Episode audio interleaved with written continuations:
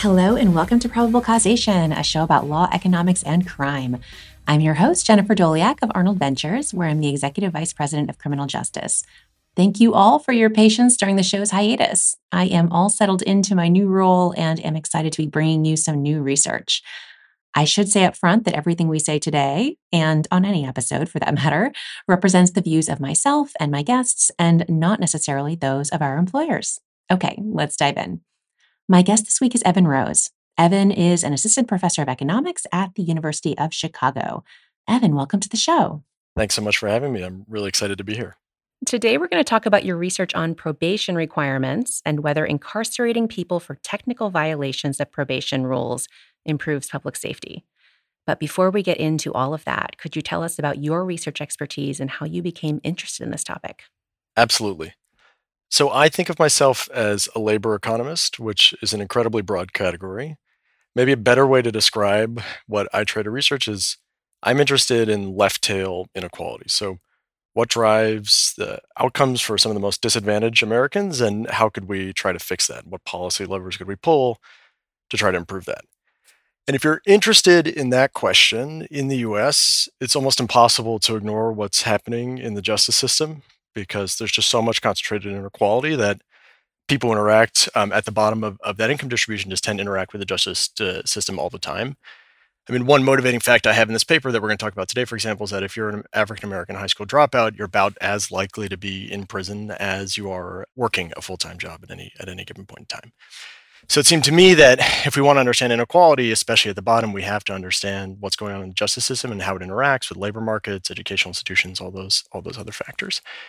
So that's sort of what motivated my interest in this in this topic at a at a high level. I also at the time I was in grad school, I was teaching at a prison in San Francisco and just talking to more people who'd interacted with the justice system and hearing about their stories. And that got me more curious overall. And what I realized also that I think makes this a particularly great area to be doing policy work is that there's just tons of data that's constantly being produced by the criminal justice system that a lot of folks working in the justice system simply just don't have the time to handle. And um, but if it's accessible and you can learn really important things from that data, that can have an, a, an important and big impact on people's lives almost immediately. So it's that sort of confluence of factors that led me to my research overall, and in particular this project about about the probation system.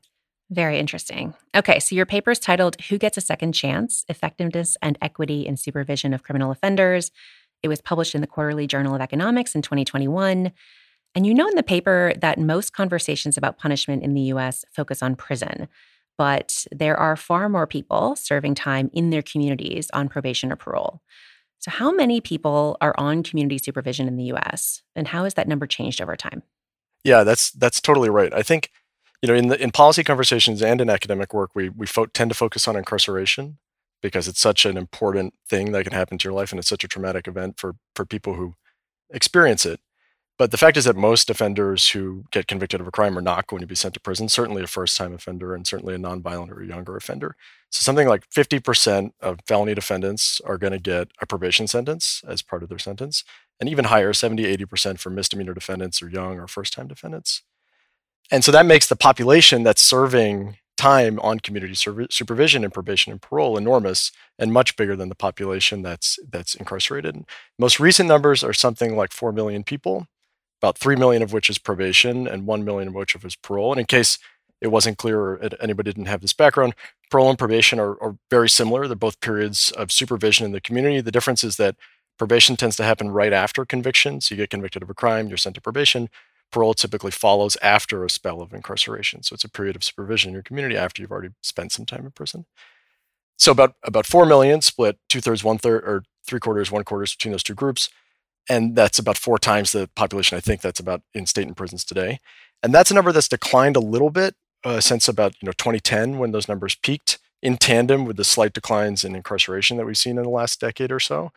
But it's also a number that just sort of ramped up and at pace with the incarceration rates in the U.S. since the starting in the 70s or 80s. So as those same trends were happening and those uh, incarcerated populations were, were growing really quickly, so true were these populations of people who are under uh, community control and, in, probation and, and uh, parole. Okay, so how does community supervision work? And you mentioned, you know, there's parole and there's probation. You're going to focus on probation in this paper. I think they both basically work the same way. So maybe not worth distinguishing here. Uh, but how does it work and what are the consequences if you don't follow the rules? Totally. Yeah. So the think about community supervision, I think I'm not alone in this, is a sort of a second chance sentence, which is where the title of the paper comes from. So formally, what will often happen is a judge will sentence you to a prison spell, but then suspend that sentence in lieu of incarceration. And what's happening is you're being asked to accept this bargain where you're going to be spared the prison sentence that you might have otherwise gotten in exchange for following a set of rules over the next two, three, sometimes four or five years. And uh, the consequences for breaking those rules can be very severe. It can involve, um, you know, lengthening your probation spell. It can involve extra fees and fines, but most seriously, it can involve activating that suspended sentence. And when that's happened, that's called getting your probation revoked. And the judge basically says, "Look, you've broken this contract here. We're going to revoke your probation, and we're going to give you that suspended sentence when I that I the sentence that I suspended when I gave you the second chance." And those rules that you are asked to follow on probation can depend a lot on the context and the judge and the crime you've committed but they include a fairly typical set of, of requirements that most people on probation are going to be asked to, to follow. That includes, you know, paying back your fees and fines. So there's, you know, court processing fees and sort of regular cost of doing business fees that you're going to be assessed just as part of your conviction. There's usually a, a fee just for being on probation itself, somewhere on the order of 40 to $50 that you'd pay in North Carolina, for example. And any restitution that was ordered as part of your case as a condition of your probation, you're going to be required to pay those fees and fines. You also, because you're being supervised on probation, you have to meet with the person who's supervising you. So you'll be assigned to a caseworker and you'll have weekly or monthly meetings with that caseworker where they'll check in on how you're doing and if you're fulfilling all the uh, all the terms and conditions of your probation sentence. There's drug and alcohol testing. There's restrictions on your travel. There's sometimes curfews. There's sort of a long list of, of, of different conditions that a judge might uh, impose. But talk a little bit about this later. Definitely the most important ones are on the drug and alcohol testing, the fees and fines, and then just showing up to these meetings with um, uh, your probation officer. So that's what you're asked to do. If you can break those rules, you can get punished by having your suspend, suspended sentence activated. Formally, the way that happens is if you break one of these rules, your probation officer, the person supervising you, will uh, you know file a violation, violation of probation. Then you go to a hearing before the judge. In most places, what happens is the probation officer will recommend a consequence. So I think this is serious enough that we should revoke, and this person should should now be incarcerated. And usually, the judge will agree, and, and that's what will happen.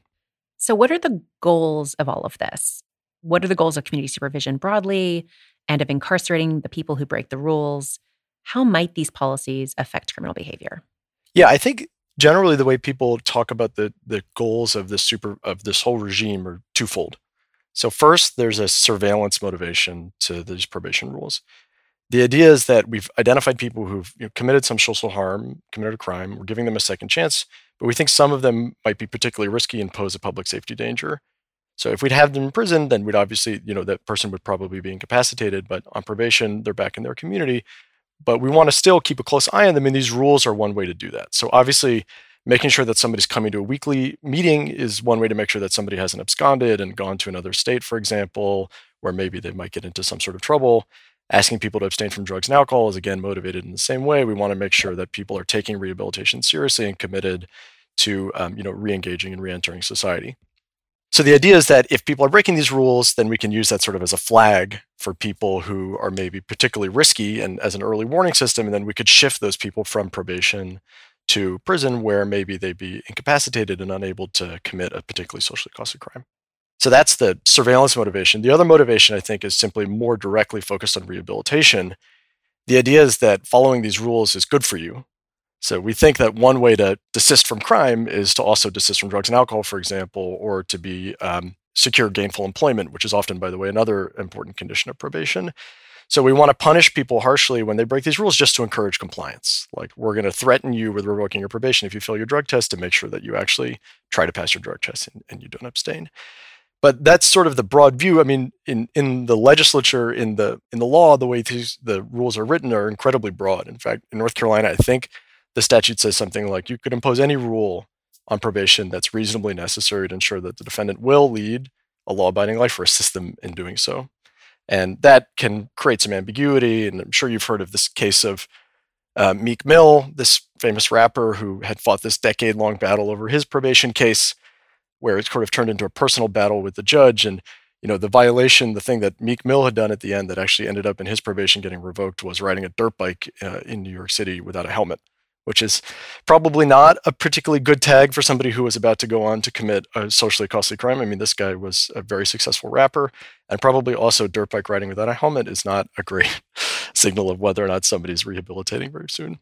But one thing I should mention is that this this use of the surveillance motiv- motivation and the the use of prison to sort of encourage compliance, it's super common. So I didn't say this earlier, but a lot of probationers getting in trouble, and a lot of their probationers are getting their probation revoked uh, for violation of these rules. So in North Carolina, for example, before this reform we're going to talk about today, something like 40% of the people just entering the gates of prison were people who were on probation and had been sent to prison without any new criminal conviction. So they weren't arrested and then prosecuted again for some new crime and sent to prison result. So that means they broke some of these rules and ultimately got revoked. And that doesn't seem to be, North Carolina didn't seem to be a particular outlier. Uh, probably about half of prison entries nationally, according to some survey evidence from the Council of State Governments, are coming from these violations of probation and parole with no new criminal conviction. And about 25% of that are probably for uh, 25% of all those entry of, of total entries. So about half of those entries in probation and parole are coming from people who are getting revoked just for breaking one of these technical rules. So a rule that something that you're doing that's only illegal in the sense because you're on probation and that you and I could probably do with impunity, like, you know, staying out after 9 p.m. or socializing with particular people or remaining unemployed if we want to. So it's important to understand whether or not probation is accomplishing these two goals, this surveillance and rehabilitation motive, because we're spending a lot, a lot of money and interrupting a lot, a lot of people's lives by, you know, handing down this very serious consequence of incarcerating them when they break these rules um, uh, on their probation spells. So, what did we previously known before you started this paper about whether all of this is actually having its intended effect? Yeah, lots of stuff um, is known, and I hope my paper um, can help build on that. And I'll try to explain how. I mean, one thing that the literature has been focused on that I know, Jen, you've worked on too, is about thinking about the intensity of supervision. So, do we, when we have probation, we have a choice. We could sort of check up with you maybe every day, or we could check up with you every month, or we could drug test you every day, or drug test you every month. Is it better to have really more intensive supervision relative relative to not? And there's been a series of interesting RCTs that have tried to ask that question, randomizing people between more intensive and less intensive probation regimes. And there, I think, and my maybe this is you can correct me if this is not your reading, but my reading of that analysis is that it seems like more intensive probation is not particularly good for offenders. And I think that's going to be consistent with what I'm showing here. Is that a lot of these technical rules, they they yes, uh, as we'll get into later, they do seem to serve some at least surveillance function, but it's not enormous, um, and it has important differences in its impacts across race groups. But one of the focuses I'm going to have in this paper is trying to think about how we can separate those two motivations And a lot of these RCTs, what you might see is that like incarceration will go up for people who are given more intensive supervision. That sort of mixes two things, right? One, one is sort of the behavioral response to being on more intensive supervision, but also the fact that when you're on more intensive supervision, you're just more likely to get caught doing something that the probation system uses as untoward. And so, an important way I'm going to try to build on that literature is by thinking exactly, well, what's actually happening to behavior and what's actually happening to rule violations and incarceration for all this technical stuff that you can't do under probation. The other thing that a literature that I think this paper connects to is the work on trying to understand how we should structure punishments for the conditions of either probation or parole or even a pretrial setting. So I'm sure everybody's familiar with the famous like Hope trials in Hawaii with the swift and certain punishments, arguing that if we can make the punishment uh, not only serious but also very very uh, immediate relative to the behavior, and then also uh, very high probability so that people aren't sure whether it's going to happen or not. Maybe that will also help people um, adhere more closely to the to the things we'd like them to. And although, as you, as many other people also know, the replication of those hope experiments has proved difficult in other sites as well.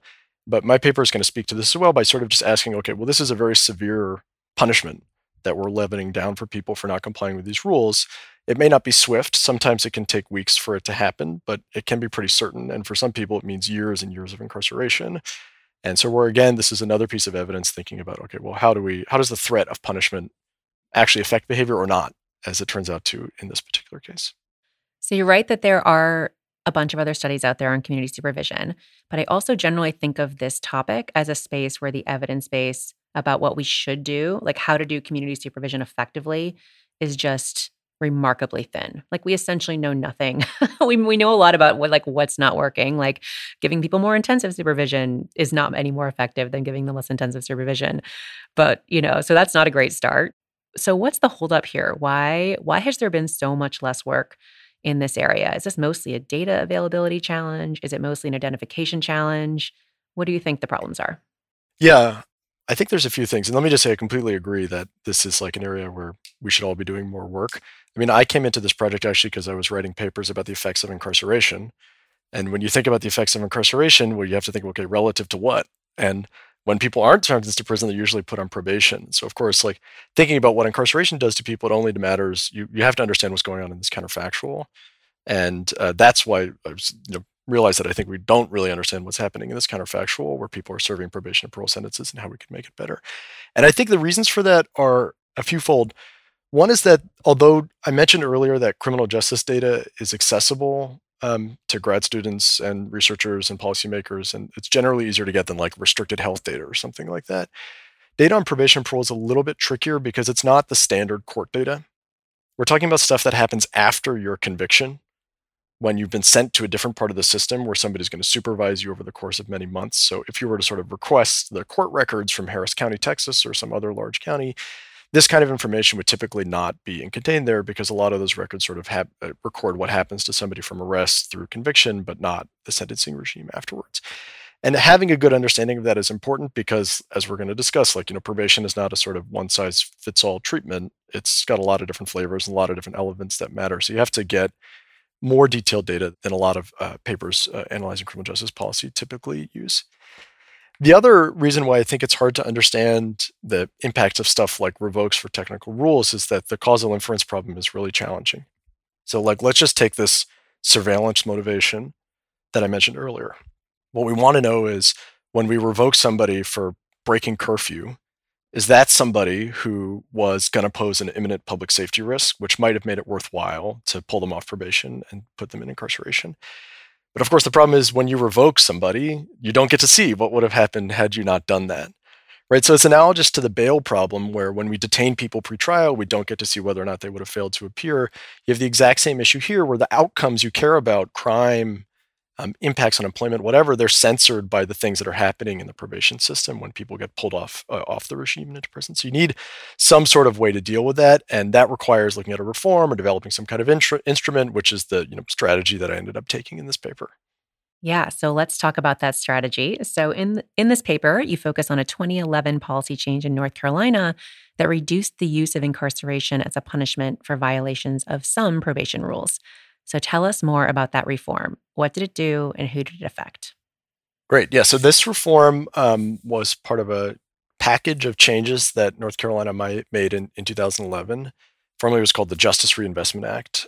The motivation was partly that North Carolina was looking at some actuarial tables that showed that their prison population was going to keep growing at the rate things were going, and that it was going to get incredibly expensive to to house um, everybody that the state wanted to incarcerate. So they were motivated um, to find ways to reduce the prison population in the future.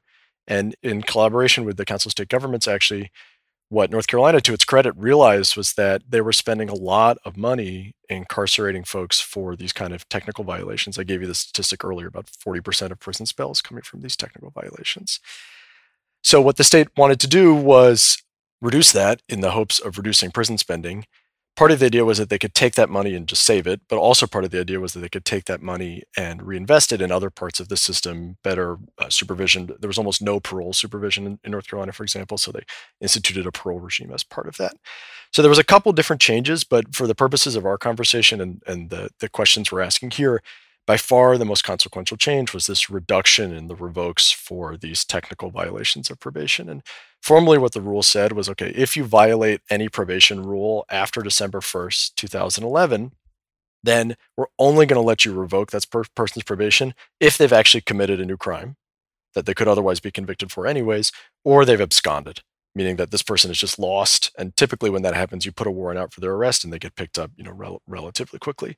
But no more revokes for failing a drug test, no more revokes for breaking a curfew, no more revokes for, you know, associating with the wrong characters, and definitely no more revokes for failing to pay those important fees and fines that a lot of uh, probationers were required to. And then, so who did who did it affect? Did it affect everyone on probation? Yes, sorry. So that change uh, affected everybody on uh, supervised probation. So I should have mentioned this earlier if I did not, but there's kind of two flavors of probation at a high level. One is called supervised. Everybody is technically subject to the same rules, but supervised probation means that you're actually somebody's watching you and making sure you're doing it.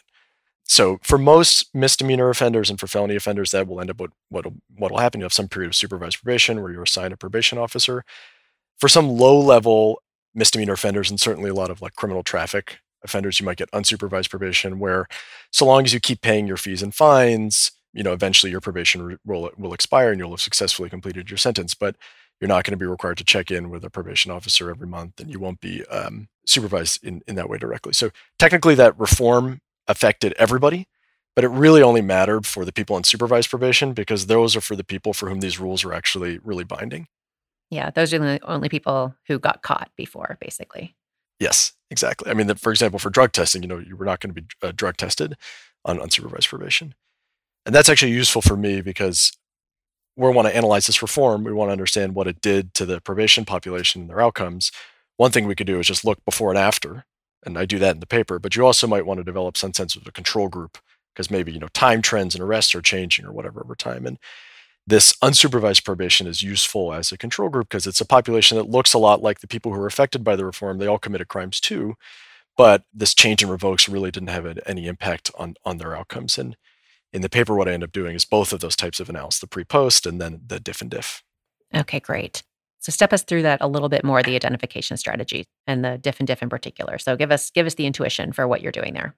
Yeah, so I mentioned earlier that like the the tricky causal inference problem in the setting is that when people get revoked, we don't get to see what would have happened otherwise. We don't get to see whether or not they would have committed crime. So that you can think about those outcomes as sort of just being censored by this revocation event. And what's helpful about this reform is it dramatically reduced revokes for all these technical violations because it made judges unable to revoke uh, probation anymore for breaking one of these technical rules. So intuitively, what that means is you've got this population who before would have been revoked, but after the reform, they're not going to get revoked anymore. And we can use that to think about okay, well, how much crime would those people who counterfactually would have been revoked before the reform committed had they not been revoked uh, to begin with?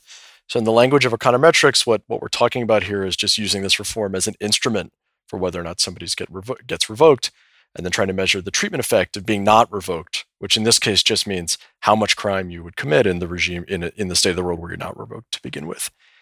And you can do that, as I mentioned, just in the simple kind of pre post analysis. We can just sort of ask, like, compare arrest rates before the reform to after the reform, and then argue if they went up. That must be because we're revoking fewer people. You might be concerned that there's some sort of time trend in arrest that confounds that. Maybe, like, uh, in fact, over this period, arrests are declining very slightly in general in North Carolina maybe you don't want to mix up the effect of the reform with the effect those time trends. So you might want to build in this control group. The diff and diff analysis is just one way of doing that. What we're doing is just saying, well, let's use this other group of unsupervised probationers to measure how much crime is just changing in general, and then just subtract that off from the change we measure for this group of supervised probationers who are really affected by the reform. And that lets us purge that estimate of any of these sort of confounding effects of a general time trend. Okay. So, what data do you have for all of this? Yeah. So, we used, um, I was lucky to get administrative data from um, North Carolina. I'm a Tar Heel. So, I think when I email people in North Carolina and tell them I went to Chapel Hill, I get a I get a speedier response.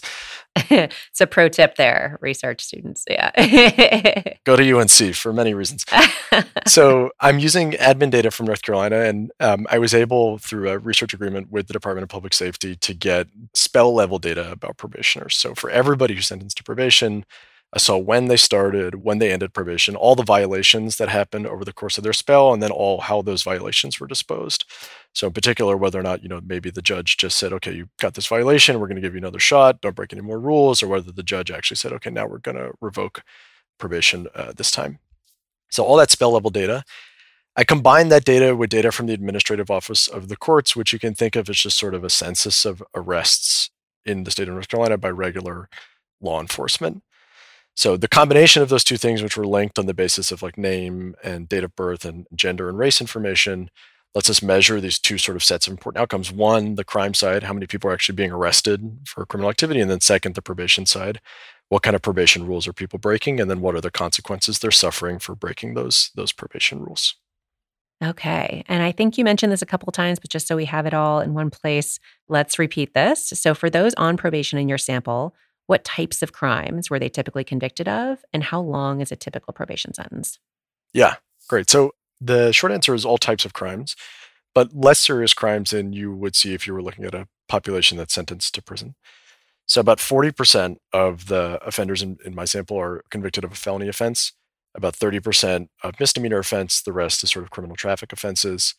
Um, a big chunk of that is driving related offenses. So about 20% of the offenders have some sort of either driving while intoxicated or driving with a revoked license type offense, which is you know a very com- first of all very, very common offense overall and one of the offenses that's most likely to lead to probation. And the average spell length depends on whether or not you were convicted of a felony and misdemeanor. For, for felons, the um, length of supervision is anywhere from one to three years, some very rarely longer. For misdemeanor offenders, it can be quite short, on the order of like three or four or five months. In the sample overall, what we see, you know, the average length, just mixing across everybody in the data is, is about 20 months. That's long especially because one one important other piece of context maybe to think and keep in mind here is that if you're a relatively low level felony offender in North Carolina, suppose you were convicted of a drug offense, your probation sentence might last two or three years. If the judge had sentenced you to prison and said you maybe be looking at a couple months, four or five months. So in one sense, it's a blessing that you've been spared this prison sentence, but you're going to be dealing with this probation regime for for a very long time. And actually, one of the things you see is that when people break these rules, they get probation revoked. But when they don't revoked, it's not uncommon at all for judges just to extend the probation sentence altogether. And that's one of the ways you get these cases where individuals have been serving probation sentences for a decade, like Meek Mill was at the time that his case exploded, because these things can be sort of sequentially lengthened over time as a result of either you know having outstanding fees and fines or other violations along the way. So, how often do the probationers in your sample in North Carolina commit technical violations of their rules? And which technical violations are most common? Yeah, very often. So, in the data I'm working with, something like 60% of spells just have any violation for any reason. Of course, many people rack up a lot of violations over the course of their spell, but 60% of, you know, of them have any violation. Among the violations that people get, by far the most common is a violation for non-payment of fees and fines. That's about a third of all violations on probation and happens in basically 50% of spells. Okay, so like half of probationers are getting dinged at some point for not paying back the fees and court ordered fees and fines as part of their sentence, as well as these probation fees that you're required to pay. After that, there's sort of a long tail of other violations that are quite common. So not reporting is the second most common violation. Again, that just means like you're missing your your weekly meeting or monthly meeting with your probation officer. That's about 13% of violations. It happens in like 30% of spells. Next comes drug testing, then absconding, which means not only you're not showing up, but the probation officers don't even know where you are. And then only then do you see people getting a violation for an actual allegation of new criminal conduct after all of those uh, all of those different violations. Then there's just an extraordinarily long right tail of frankly sometimes seemingly random violations that are hard to understand how they came about and, and when they were used. 2% of spells, for example, have a violation for just admitting drug use, which means that you know you weren't you weren't even tested, but just through the course of a conversation with your with your probation officer, you you admitted drug use. Six percent of spells have something like a or something like six percent of spells have a violation for not having a job altogether. And the way you should think about this happening is that uh, you know when I was actually developing this project, I spent a bunch of time in Durham just watching the probation officers and the probation office there interact with their caseload and how they do their job. I kind of thought of probation officers initially as working more like a police officer, kind of walking their beat, managing their caseload with a lot of discretion. In practice, I think what often happens is, you know, most probation officers, first of all, they're supervising something like 50 to 70 or 80 people. It's an enormous amount of people to keep tabs on at any given time. And so their day is just a lot of meetings where people come into the office, you sort of say hello and greet them briefly, and then you sort of run through this checklist like, oh, are you staying in your drug treatment program? Have you been in school this week if that's what you're doing? Have you found a job? And they sort of tick through. And then when people fail to meet any of those obligations, then they you know file off the violation report and off it goes.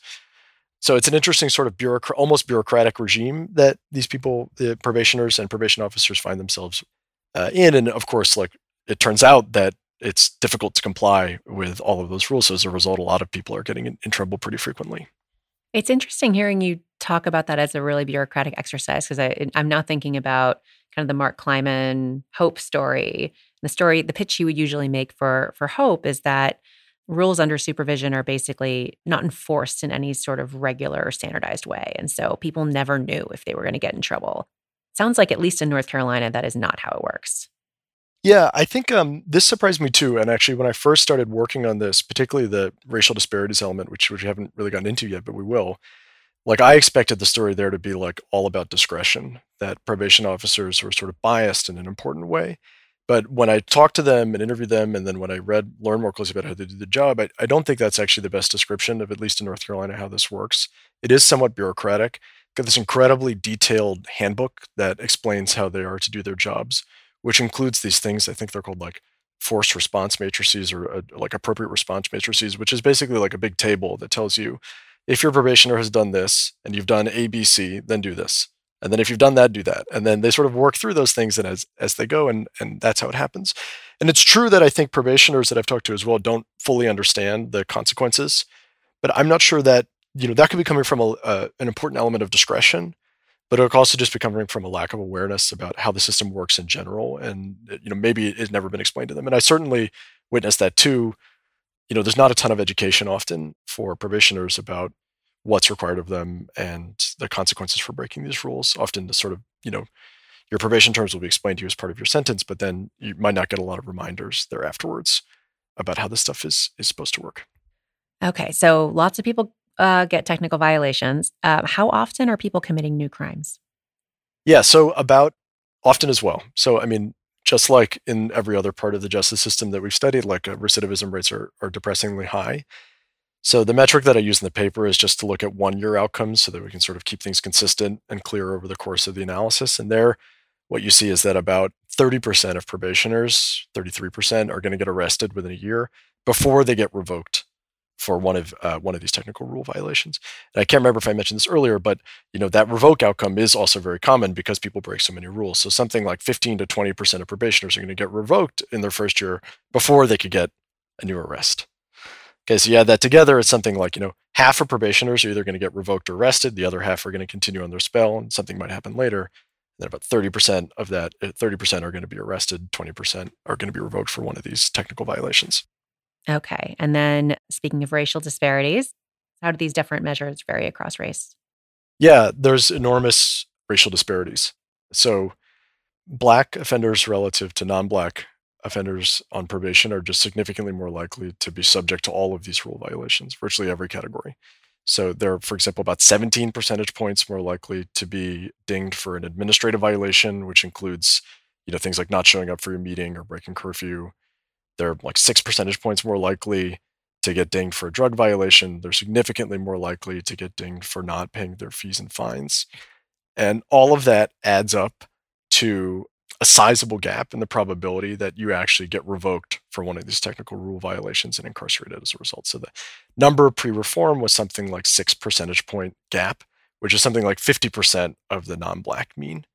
So it's a really large gap in the fraction of black versus non-black probationers who are being incarcerated for these for these revokes. And of course, if you think about that, what that means is combine that with the fact that a large share of the people actually going to prison are people who are breaking these technical rules on probation means that the system itself is an important driver of the racial disparities that we see in incarceration overall because um, black offenders are so much more likely to be subject to these rule violations. And one thing that surprised me studying this is that oftentimes when you start controlling for different factors and we can talk about whether or not you know that's a good idea and what you should do whether you want to control for criminal history for example you can shrink racial disparities because the conditional difference is sometimes smaller than the unconditional difference and that's true here too but much less than i would have expected and, and much less than i've seen for example when you look at like racial gaps in incarceration and sentencing and in this paper for example we're actually able to control for not just your criminal history and where you live, but we actually even had access to test scores that people from standardized tests in North Carolina public schools. And you can even control for that on the right hand side, and you still see these very large race gaps in all of these um, violation categories as well as technical revokes as well. I think the reason why we didn't just stop there, or I didn't just stop there and say, okay, well, clearly something's wrong, is that What you also see is that black offenders on probation are more likely to be rearrested for new crimes. They're like seven percentage points unconditionally uh, more likely to be rearrested uh, relative to that 30% number I gave you earlier. So, pretty big difference as well. And so, one reason why you might see that all these large race gaps in technical rule violations and technical revokes is that the system is set up in a way that it disproportionately impacts black probationers. And that's definitely one hypothesis, and ultimately, I think where we're going to land. But the other reason might just be that these things are serving a useful purpose, that they're tagging individuals and serving as this early warning system and, and, and identifying people on probation who maybe pose a public safety risk. And because the risk distribution is not the same across the two populations, therefore you see also a difference in the rate at which people are, are getting dinged for technical violations. Yeah, and if that's the driver, then we have to look somewhere else to solve the problem. Um, but if it's within the, within the criminal justice system, then perhaps easier to address. yeah, I, I wouldn't. I definitely would not say that you wouldn't want to stop there either yeah. if that was your conclusion because then you have to think about okay well where do those differences come from and how much of that is upstream factors like the accumulation of criminal history or earlier human capital and i've tried to look at some of those topics in my other in my other research as well which maybe we can do another podcast on yes yes yeah at some point it definitely becomes a different paper uh, yeah definitely Okay, so let's get into the results. What was the effect of this 2011 reform on revocations for technical violations? So it was big what ended up happening was that the probability that you got revoked for technical violation in your first year declined by about five or six percentage points. And so that's like, you know, maybe a third or, or a quarter of the pre-reform mean. So it's a, a big shift in the in the probability that you were going to be uh, imprisoned for breaking one of these technical rules.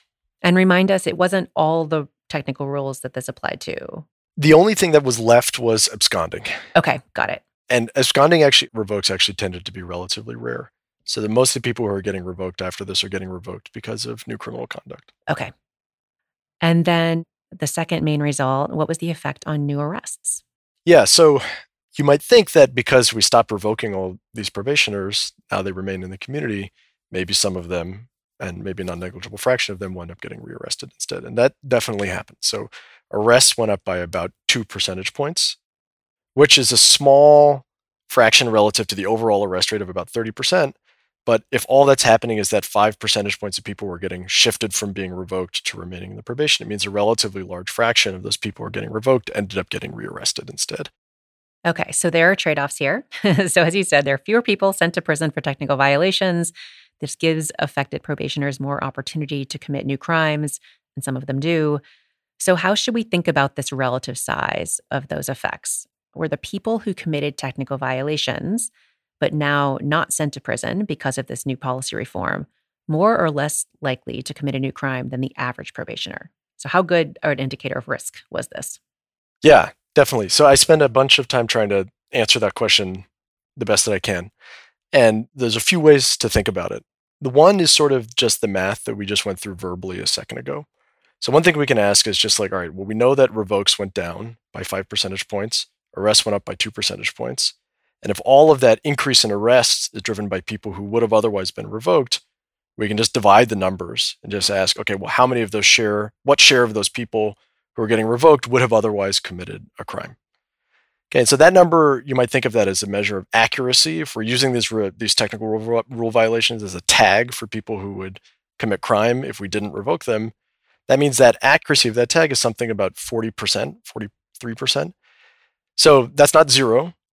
It's higher than the average arrest rate, which I told you was about 30% or something. So it's targeting people who are more likely to get rearrested, but not dramatically so. It's not like 100% of the people who were getting revoked would have counterfactually committed a crime. It's slightly more than what you would expect if you were just randomly picking people from the probation population. So that's accuracy. The way I think about that is like we're just asking, okay, let's look at the revoked population and ask what their risk is. You can also flip that idea and just ask, okay, well, let's condition on risk. Let's look at people who were getting arrested or were not going to get arrested and ask how many of those people were we actually catching, so to speak, with revokes. And you can describe that as a kind of error rate. And you can do some other math, which we go through in the paper, to convert these numbers into measures of these error rates.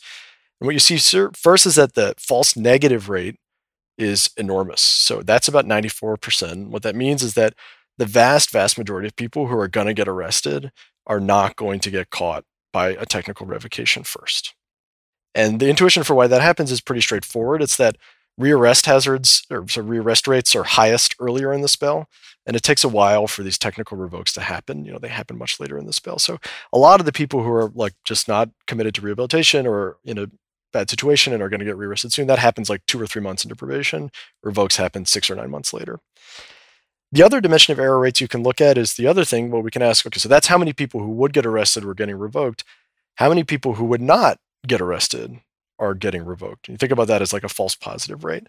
And that number is interesting, I think, because it sort of gives you a measure of how many people who are, in some sense, innocent, people who would have otherwise, you know, gone on to live a normal law-abiding life, are getting swept up by the system because it's not a perfect tag. And that number is overall about about six percent. And so that's not enormous. Again, it's not 80% or something, but I think it's it, whether or not we're comfortable with that kind of uh, false positive rate is, is an important policy question. So those are sort of ways of quantifying the accuracy of the system. It's hard to sort of interpret some of those numbers on the own on their own. I mean, we can compare accuracy to a random chance, a coin flip or something, and it's we're doing better than random chance, which is good. The other way to think about and interpret those numbers is through the lens of like a simple cost benefit analysis. So you can ask, okay, what we're doing here is essentially is we're incarcerating people for one of these technical violations. That's expensive, but we hope that by doing so we're reducing crime. So you can ask, like, how do we make that trade off? And is the spending on incarceration for these technical revocations worth it in terms of the reduction you get in crime? And that's, uh, you know, as you know, notoriously hard to do because putting numbers on the cost of crime is very difficult. Um, and when we do it, people argue about whether or not they're right and they're variable. But what I, I like to do is to think about a break even number and just ask, okay, well, what's the minimum number I would have to put on the average cost of crime to make this regime worthwhile?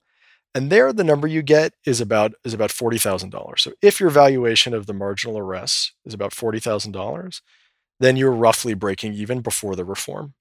If your marginal valuation is higher, you'd want to undo the reform. If your marginal valuation is lower, you'd want to keep the reform.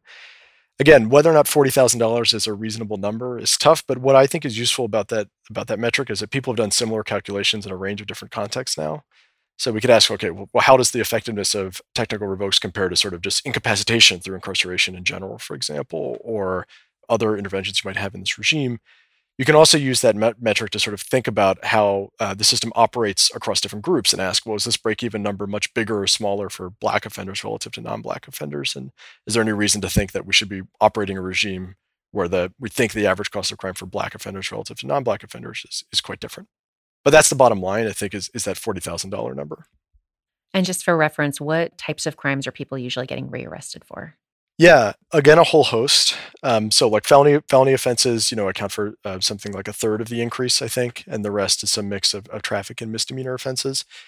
So they're not all serious crimes, definitely, but there are serious crimes in the mix, and I think that's one of the reasons why that cost benefit analysis is difficult. You know, the things we care the most about are the most rare, and it's very, very hard unless you've got enormous, enormous quantities of data, for example, to detect an effect on something like murders. So if you were able to avert a couple of murders using this this really expansive technical revocation regime, maybe that would be worth it. But it's just hard to say whether or not that that is actually happening. Okay, so that is all very interesting, but then it gets even more interesting when you split again by race. so tell us about yeah. the racial differences in the reform effects. Yeah, so it turns out that that five percentage point reduction in revokes is averaging a really big number for black offenders and a smaller number for non-black offenders. So the probability that a black probationer was revoked for one of these technical violations declined by about seven or eight percentage points, and non-black offenders it, it declined by about three or four percentage points, so for half the size. And that sort of makes sense if you think about what I told you about earlier, which is just that in the data, what you see is that black offenders are just way more likely to be subject to these rule violations to begin with. So they were breaking a lot more technical rules, so therefore the scope for decreases was much bigger.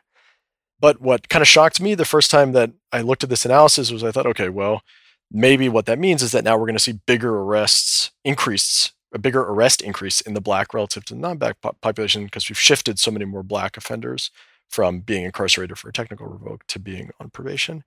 But kind of amazingly, what you see is that the increase in arrests for black and non-black offenders is about the same, roughly two and a half percentage points. And the upshot of that is if you go through all those metrics we just went through, accuracy and error rates, first of all, it means that as a tag for counterfactual offending risk, technical violations are much less accurate for black offenders relative to non-black offenders. For non black offenders, they're actually pretty good. So there, the accuracy is something like 50, 60%. For black offenders, though, it's roughly, it's almost exactly identical to the average arrest rate among black offenders. So it means that if you were going to revoke a black offender for failing a drug test or something, that has about as much information as for the future rearrest risk as, as flipping a coin. And that race gap in accuracy is driven by these differences in error rates. And what's particularly important is this type 1 error.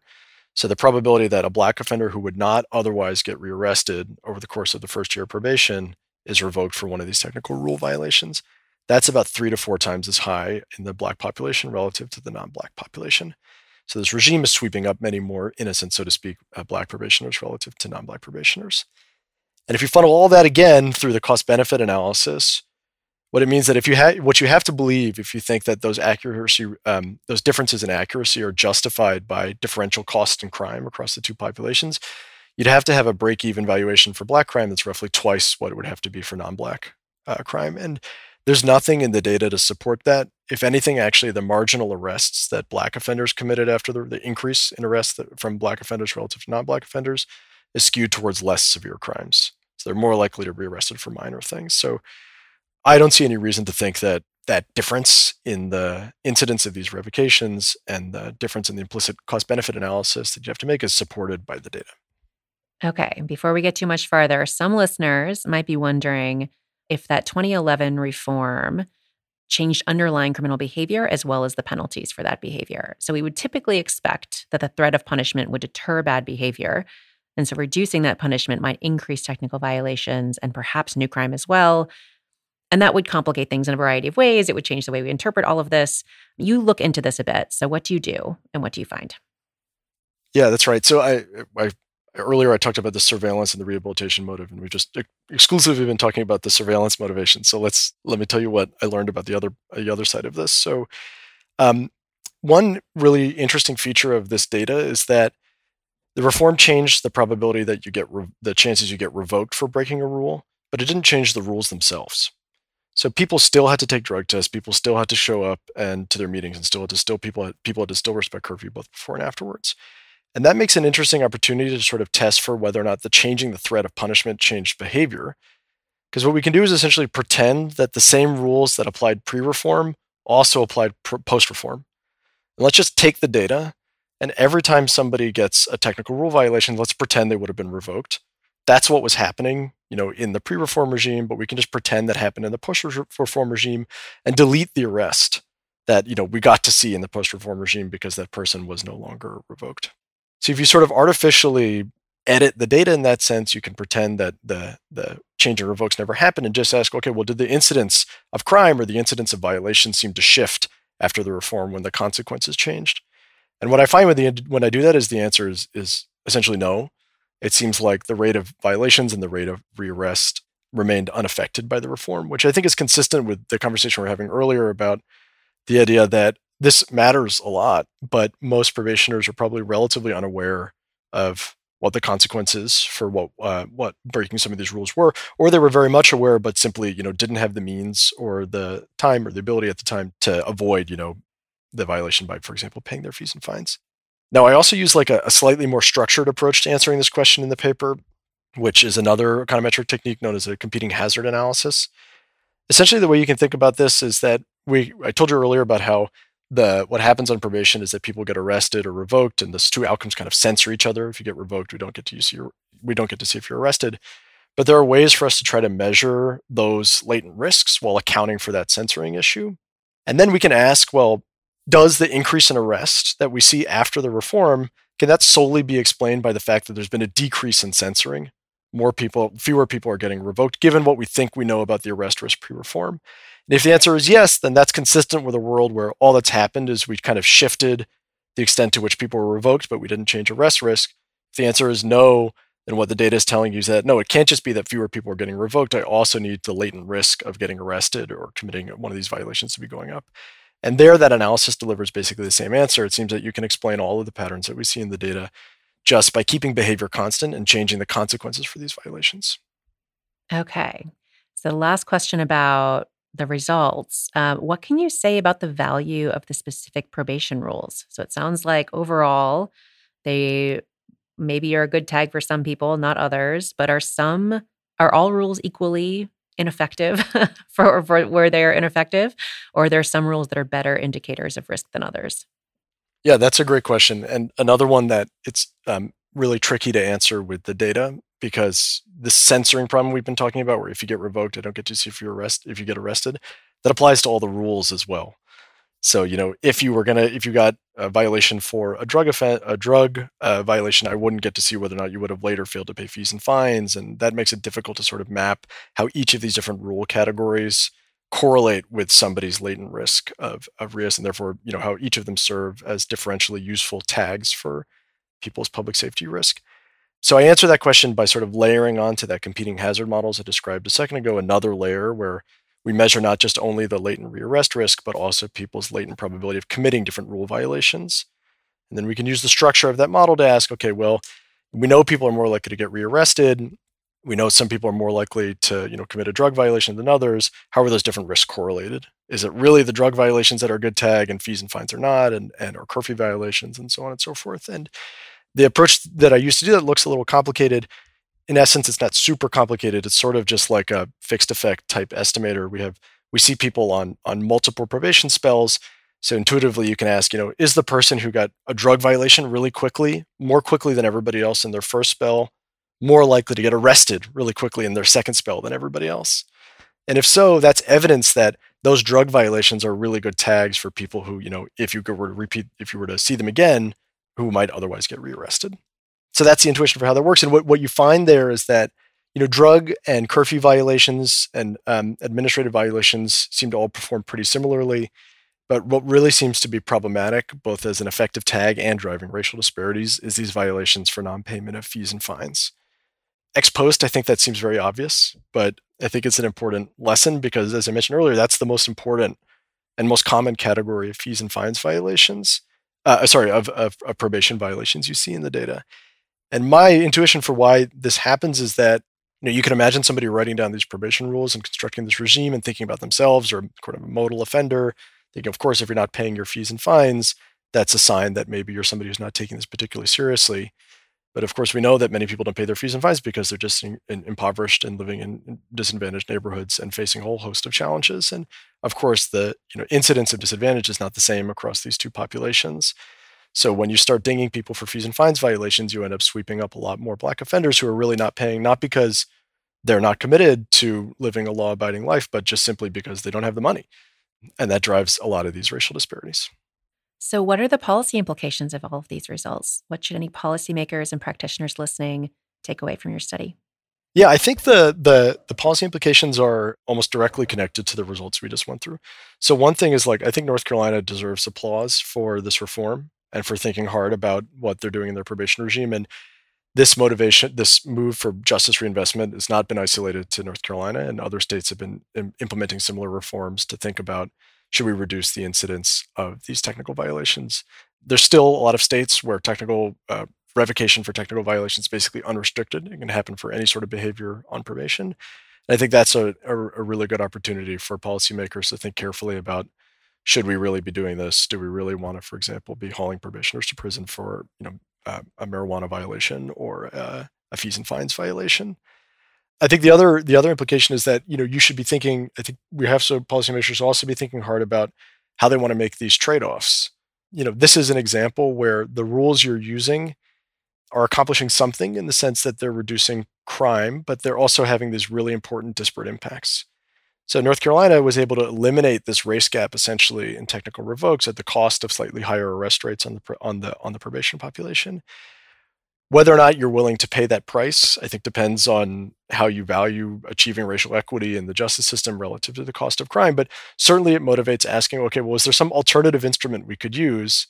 Maybe we could reduce technical revokes, but you know, increase other services in a way that would offset those arrests and let us achieve both these both these goals simultaneously. But either way, I think for policymakers, it's critical to look at this aspect of the justice system as a contributor to the racial disparities that they're seeing in their system and think about whether or not there's simple policy changes that could be made. I mean, North Carolina made these changes with a stroke of a pen. It didn't require retraining judges or doing anything complicated or difficult. It was just a straight up policy change and had an enormous and really positive impacts for a lot a lot of people. Have any other papers related to this topic come out since you first started working on this study? Yeah, I mean, so one paper I should have mentioned earlier, if I hadn't already, it was Ryan Sakoda has a really nice paper from back in 2019, which the conclusions from which are remarkably similar to mine. Ryan is um, was analyzing, I think it's in Kansas, a reform to a parole regime, which basically reaches the same conclusion that if you stop revoking people on parole for these technical violations, then you're going to see a big reduction in racial disparities and not an enormous increase in arrests. So I think that there's other other papers out there that suggest that the findings here are not sort of a North Carolina specific thing, that this might be something about sort of the general way that that community supervision is structured nationally. Um, and that again, that suggests maybe there's opportunities for reform in, in other states as well. The other um, papers that I think are related that are important is that we are used to thinking about, especially as economists, racial disparities is coming through the results of overt discrimination. You know, a judge is biased, a probation officer is biased, and therefore they're throwing the book at one group relative to another. But sociologists and others for a long time have been arguing that institutions and rules can be biased in some sense. And I think this paper was offering one way of kind of formalizing, formalizing that idea through this idea of sort of you know, a notion of disparate impact you don't even need the probation officers to be to be racially motivated, motivated by any racial bias. The rules themselves, of course, make no mention of race, but you can have these really important disparate impacts simply because the impact of the rules is different across groups because people are different across groups. And I think that is an idea that I see exploding in the recent literature, this idea of sort of disparate impact more generally. You know, whether it's like Conrad Miller and Ben Feigenberg's works about about stops or other people working on bail.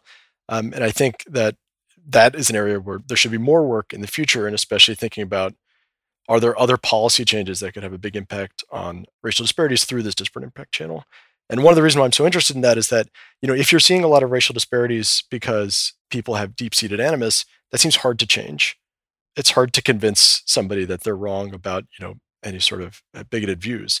But if you're seeing racial disparities because your rules are just maybe not maybe not that carefully thought through, that's something you can change very easily. And I think this reform is a good illustration of that. And I think there's other papers that have uh, touched on that idea more recently as well.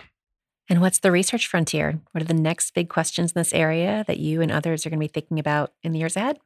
There's a ton of questions that I think are really important. We mentioned earlier, this is an area that is in desperate need of research. So if you're a grad student listening to this, jump in.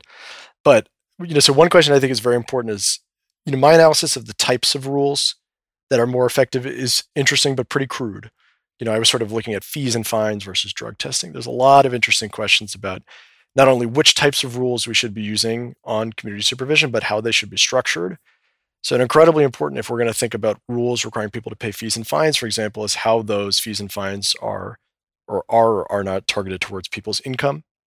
Wisconsin, for example, I know recently in their parole and probation regime has been trying to make fine payment proportional to some measure of income to try to eliminate some of these fees. And you know, if you know somebody can pay and they're not paying, maybe that's a more useful tag than just, you know, somebody who's not paying because they're because they're too poor. And you know, there's been other experiments about this in the U.S. that have been for, largely forgotten, like the Wisconsin day fine or the Staten Island day fine experiments, and the Milwaukee day fine experiments. But it's a very popular idea in Scandinavian countries to sort of uh, allocate fees and fines as a proportion of income, and those kind of ideas I think could be explored. Have a lot of potential here. The other thing, open question that I think we touched on earlier is about discretion. So we talked about these probation officers as um, sort of bureaucratic in how they do their job. Maybe that's not the way it should go. You know, these probation officers have a lot of insight into their caseload. They live in these communities. Maybe if we gave them more discretion about which offenders um, should be getting violations and which is not, that'd be better. On the other hand, maybe that would you know have some unintended consequences in terms you might let more bias out into the system and other pieces. But we really don't know because we haven't done any experiments about that. Um, and also, these you know probation officers they get my understanding is relatively little feedback about their job. There's no value added for probation officers. For example like we have been studying for decades in uh, econ about teachers now. So i think trying to understand variation in probation officer quality would be important. And the last thing i'll say that i think is the frontier is just like should we have probation at all? Like is this actually i mean there's a huge push towards decarceration. We have to think about shifting to what? And is this the system we want or do we want something that's way more light touch and then how do we measure that to begin with? And that's an enormously complicated question for all the causal inference reasons, but also just for all these measurement reasons. Is that when somebody's not on probation, we have a lot less insight into what they're doing.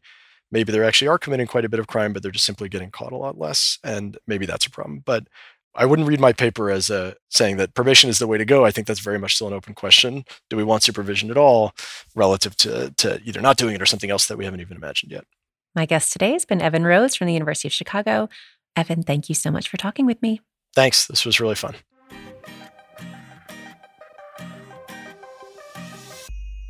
You can find links to all the research we discussed today on our website, probablecausation.com. You can also subscribe to the show there or wherever you get your podcasts to make sure you don't miss a single episode.